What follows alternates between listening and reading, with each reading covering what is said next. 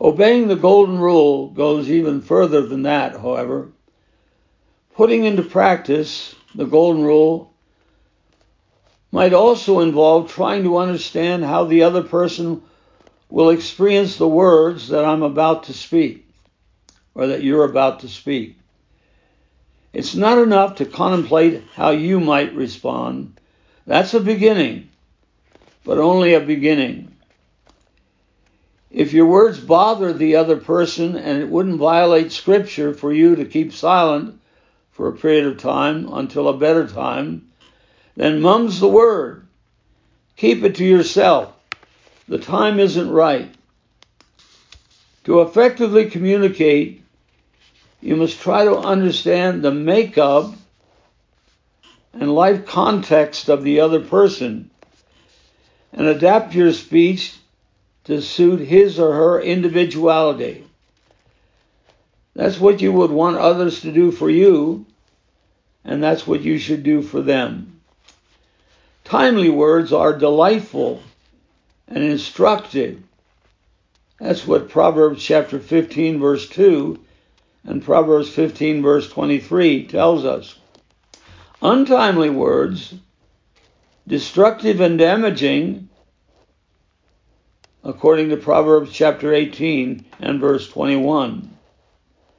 And so building your family God's way requires asking, is this the right, the best time when I should say what I want to say?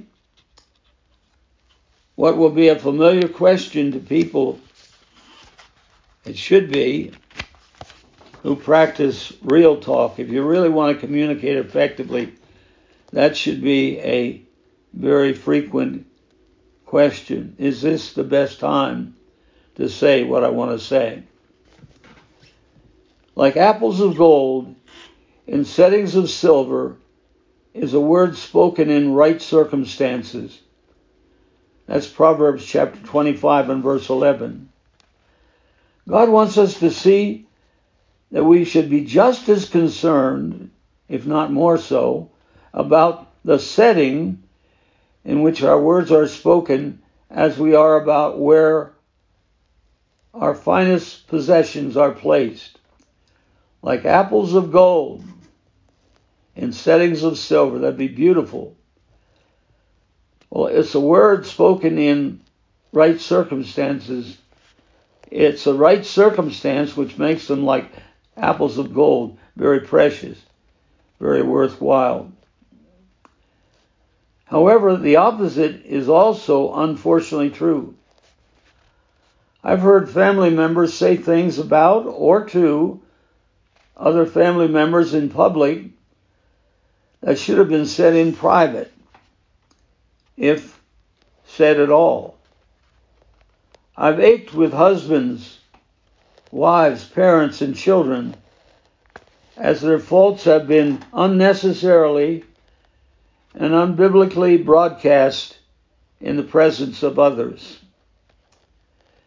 Examples of this kind of behavior abound. You'll often hear a husband say something negative about his wife in public that he should have said in private. He took a pot shot at her in public. That's the wrong place and the wrong time. You'll hear parents reprimand their children for their behavior that could be dealt with much more constructively away from other people. Some of the insights I've gained about properly placed speech have come through my own communication failures. On occasion, I've said things about my wife in front of the children that were not helpful to them or to her. In my selfishness, I may have wanted her to do something and foolishly made a statement that had been much more acceptable to her if I had said it in private. Unfortunately, I can also painfully remember times when I've spoken positively or publicly, rather, and negatively about the behavior of one of my children. Too often I have had to go to God and to my family member asking for forgiveness for my improperly placed speech. Some of my education in this aspect of real talk has also come on the receiving end of wrongly placed speech. Things were said in the group that were probably harmful for others to hear. Things were said to me in public that I would more easily have received were they spoken in private. If, as the scripture says, the tongue of the wise makes knowledge acceptable, as Proverbs chapter 15 and verse 2, then it follows that if it's easier for someone to accept certain information when you're alone with them, that's the time when you should say it. But if you share the information in the wrong place as well as the wrong time, you may get the wrong response from other people. Matthew 18, verses 15 through 17, indicates that you may have to disclose the information publicly in order to help the individual, but as a general rule, negative communication should first be shared privately. The heart of the righteous ponders how to answer, says Proverbs 15, verse 28. Don't just speak, think about it, consider it, pray about it. Is this the right time? Am I ready to say it in the right way? Are they ready to hear it? People who want their words to be like apples of gold in settings of silver will deliberate over what they should say, why they should say it, how they should say it, and when they should say it. Those are all important questions. How will I say it? Why should I say it? When will I say it? Asking those questions to make sure it's the proper time and I'm ready to say it in the right way. Those things will certainly take place as far as the importance of the place, the placement of our speech, and the actual words of our speech, because we need to understand the importance of the setting in which things are said. Words are powerful. They make an impact. Back in 1951, my whole life was changed by hearing some words. I didn't know or care about God, but a friend invited me to a church service. And for the first time in my life, I heard the gospel message.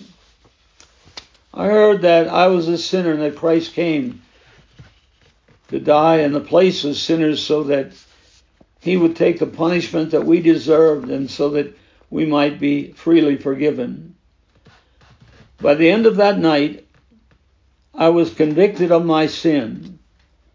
As I heard about Jesus and what he had done for sinners, as I listened to the speaker's words, my heart began to long for a relationship with God. So when the opportunity came, I responded to the call of the gospel and received Jesus Christ as my Lord and Savior that very night. Since then, my life has never been the same. I became a new creature in Christ Jesus with a new purpose, new desire, and new destination in life. What did God use to bring me to that point of commitment? He used words. As I heard the words from that speaker, God powerfully worked in me to irrevocably change my life. Faith comes from hearing, and hearing by the Word of God, says Romans chapter 10, verse 17. If you're a Christian, this has been your experience also. You heard words about Jesus Christ, about God, about the gospel, and your whole life was changed. That's how powerful words can be. So never underestimate the importance of your words in your family relationships. Though the power of your words cannot be equated with the power of God's word, your words can and will have a major impact on other family members. Your words matter to God, and they matter to other people too. God's plan for strengthening your family His way includes the practice of real talk described in this chapter. You can cultivate real talk by reflecting on the important questions as a guide to your communication. Here are some of them. Think about them, answer them, ask others what their opinion is about your communication. Am I being appropriately and sufficiently open and honest with family members? Do I have the proper motive for saying what I'm about to say? To edify, to minister grace. Will what I'm about to say be beneficial? Am I ready to say it in the best possible manner? Have I prayed about and thought about it? What's the best way to say it that it would be most likely received? When is the best time to say it? Is this the best time? Or is another time the best time? Is what I'm about to say adapted to the needs of the person to whom I'm talking? Where should I say this? Is this the best place, or is there a better place and maybe a better time to say it? These are questions that highlight important God given principles for your speech. Make these principles your guidelines for verbal interactions with others, especially with your family members. Ask God to help you to implement them more fully in your family relationships. Use these questions and the principles we've discussed on this podcast as tools for self evaluation until they are automatically reflected in your speech. Now, let me give you some other study and application questions which would be good for you to consider and for you to discuss with other family members. Here they are. What is meant by the statement that real talk is like a diamond? What words in Ephesians chapter 4 verse 29 emphasize the importance of properly motivated speech? What should be the motivation for your speech? Does it edify? Does it minister grace? How can Philippians chapter 2 verse 3 and 4 be applied to your communication efforts? It says that we should do nothing out of selfishness or vain conceit, but in lowliness of mind we should esteem others better than ourselves. We should apply that in our communication efforts. Think of how you can apply that. What is meant by the statement that all negative talk must have a positive purpose? Another question. Can chit chat be beneficial in building up family members? Think about that. In what way can chit chat be helpful in building up family members? How does Philippians chapter 4 and verse 8 apply to family communications? The Bible says we should think on the things that are lovely, the things that are worthy of good repute, the things that are praiseworthy. and all the other things that are mentioned there. Look at the verse itself, Philippians 4 and verse 8, and say whether those are the things you think about most. Those are the things that guide your speech. And then a lot of times, um, what happens is if you say one negative thing, you'll probably, according to those who have done a lot of research in this area, if you say one negative thing, you'll have to have seven positive things, or what they will remember is the negative thing and will influence their attitude toward you. So try to keep in mind that you should at least speak a number of positive things to your family members, not just negative things. Be slow as far as the negative things are concerned and quick to be positive in terms of expressing appreciation and love and affection for the other person. What does uh, this chapter indicate about reaping and sowing? The Bible says we reap what we sow. Well, you know, if we sow a certain kind of speech, it shouldn't surprise us if we get reaping a certain kind of speech back to us or even a certain kind of behavior. We reap what we sow. What communication principle is illustrated by the passage about foolish speech and how it comes back on us? Discuss the relationship of the golden rule, which we talked a lot about. Do unto others as you would have them do unto you. How does that golden rule principle relate to family communication? And so look at Proverbs 25 and verse 11 and notice the communication principle as found in that particular text. Or look at the question what are the five questions that can help to develop the practice of really talking. And I gave you those five questions earlier in these podcasts. I'll go back over. Uh, is this the right time? Is this the right place? Am I ready to say it in the right way? Is the person ready to receive what I'm about to say?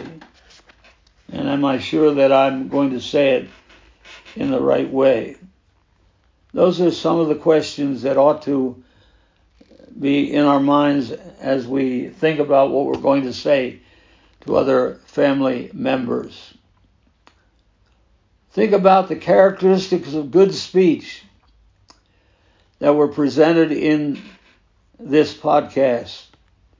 And then, if you can think of any other communication principles that you think are important and put them down as well. And note what the following verses, let me do a study of this together as a family or individually.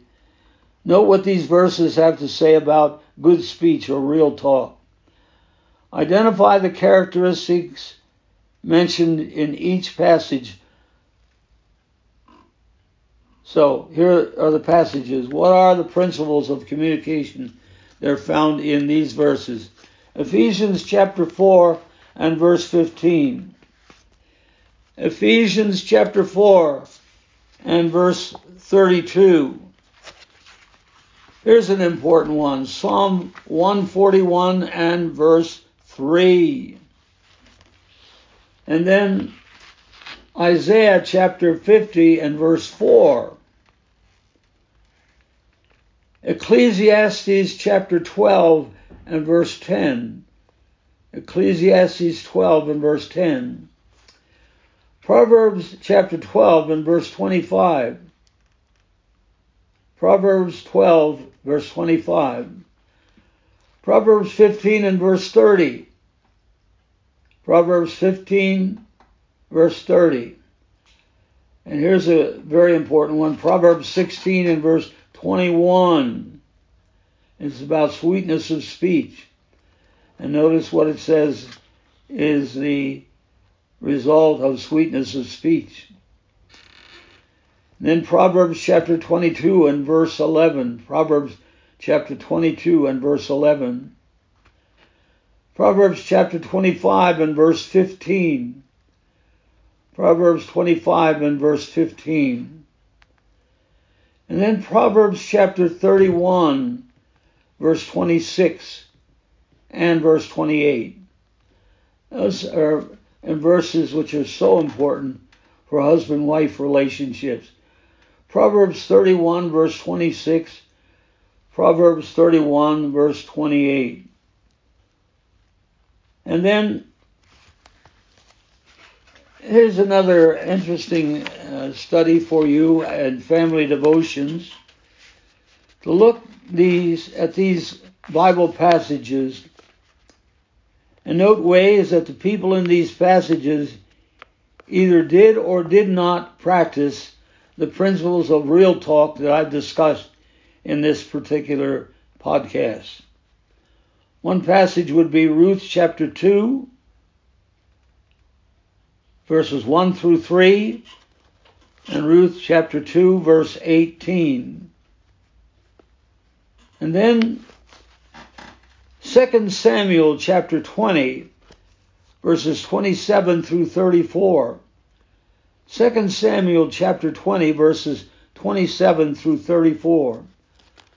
What communication principles were found in this particular passage that were either good or bad. Or that was 1 Samuel chapter 20 verses 27 through 34 and then 1 Samuel chapter 24 verses 8 to 15. 1 Samuel chapter 24 verses 8 through 15. And then again in 1 Samuel chapter 25, verses 2 through 35. 1 Samuel 25, verses 2 through 35. And then here's a good passage also to study as far as communication is concerned. And that is Daniel chapter 1, verses 8 through 16. Daniel chapter 1, verses 8 through 16, and 1 John chapter 11, or rather, not 1 John, John chapter 11, verses 17 through 44. John chapter 11, verses 17 through 44.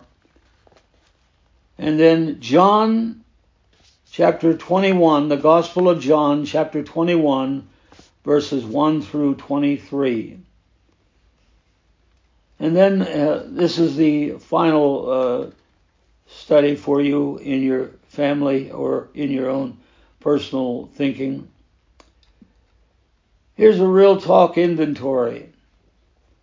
Evaluate yourself and other family members on each of the issues mentioned use the rating scale always or much of the time or sometimes or seldom or never. And so, in terms of your own communication, as I give these principles, are you always Uh, exercising that communication principle, or much of the time you do, or some of the time you do, or you seldom do this, or you never do this. And the communication principles are honesty, all right? You're always honest, sometimes honest, much of the time honest, or sometimes honest, or seldom or you never are honest. Or another communication principle is accuracy. Are you really accurate? Do you embellish? Do you exaggerate? Do you misinterpret or try to present something in a different way than is really factual? What about openness? Are you really open to the other person talking to you or helping you? Are you open to receive admonition as well as to give it? And what about the tone in which you do it? Are you respectful always, sometimes, seldom, or never? Are you respectful? Evaluate the tone in which you say things. And then, how about the matter of encouragement? Are you always encouraging? Are you sometimes encouraging? Are you seldom encouraging or never encouraging? Think of times and ways in which you encourage the other person. That ought to be going on among family members constantly. And then what about the matter of gentleness? Gentleness is part of the fruit of the Spirit, as Paul describes it in Galatians 5 22 and 23. Are you gentle in the way you talk to other family members? Always, sometimes, seldom, or never. Ask them what they think. And then what about tenderness? Are you tender? The quality of your voice, is it a tender quality which really expresses the tenderness of your heart? Are you always tender? Sometimes tender, seldom tender, tender, never tender. Evaluate yourself and allow others to evaluate you as well. Is there a pleasant tone that comes out of your mouth? Always sometimes, seldom, or never. What about the matter of uh, proper timing? Do you always uh, say things at the right time? Or seldom say things at the right time? Or never say things at the right time? Evaluate the issue of timing. It's so important. And then there's a matter of a sensitivity to others' needs, the needs of others. How sensitive are you to the needs of others? Sometimes they need encouragement. Sometimes they just need a hug. Sometimes they just need someone to tell them, I love you, I appreciate you. Sometimes they need you to be willing to give them a helping hand. Are you sensitive to the needs of others? And the issue of kindness. Are you kind in the way you talk to others and in the way that you relate to others? Always, seldom, never. What about having a servant spirit? Are you willing to serve the other people? Always willing to serve? Seldom willing to serve? never willing to serve. That's so important in terms of family dynamics and relationships. And then, are you sensitive to the other person's moods? If you see, like I mentioned uh, earlier in this about uh, that verse in Proverbs 27:14, if you bless your friend with a loud voice early in the morning. That's, you know, as far as that person is concerned, he doesn't get started very quickly. Early in the morning is not the time to talk to him about serious matters. And so, are you sensitive to the moods of other people and the family? And then, what about where you talk to them? The placement or the setting? In private, without anyone else around? Or are you careless about that? So, these are some of the characteristics of good communication. So, make a list of the, the characteristics of real talk, that is, good talk. And ask the Lord to help you. Ask for forgiveness when you are failing in any of these things. Ask God for forgiveness. I believe it's a sin to not do what the Bible tells us to do. And it's a sin against others. Ask Him for forgiveness. And then not only that, not only that, pray about it and ask them to pray that you would become a better communicator in terms of communicating in the way the Bible wants you to communicate. Well, that's what I am calling a real talk. When we are talking in keeping with the things that we presented on this podcast, then we're really talking. Now you're really talking. Otherwise, we're just, well, we're not doing that, which is very helpful, useful, which doesn't pull the family together and show love to other members of the family. May God help all of us to evaluate our communication. God listens. In Malachi chapter 3, we're told that the Lord listens and He keeps a record. Uh, this is what the scripture indicates. God hears what we're saying. He, he's always with us, so God always hears. And God has a great way of remembering things. He doesn't forget things the way that we do. And so let's remember that and ask God to help us to talk in a way that would please Him as well as minister effectively to our family members. May God help us to do that. If we do, we'll be building our family God's way and building good relationships with other family members.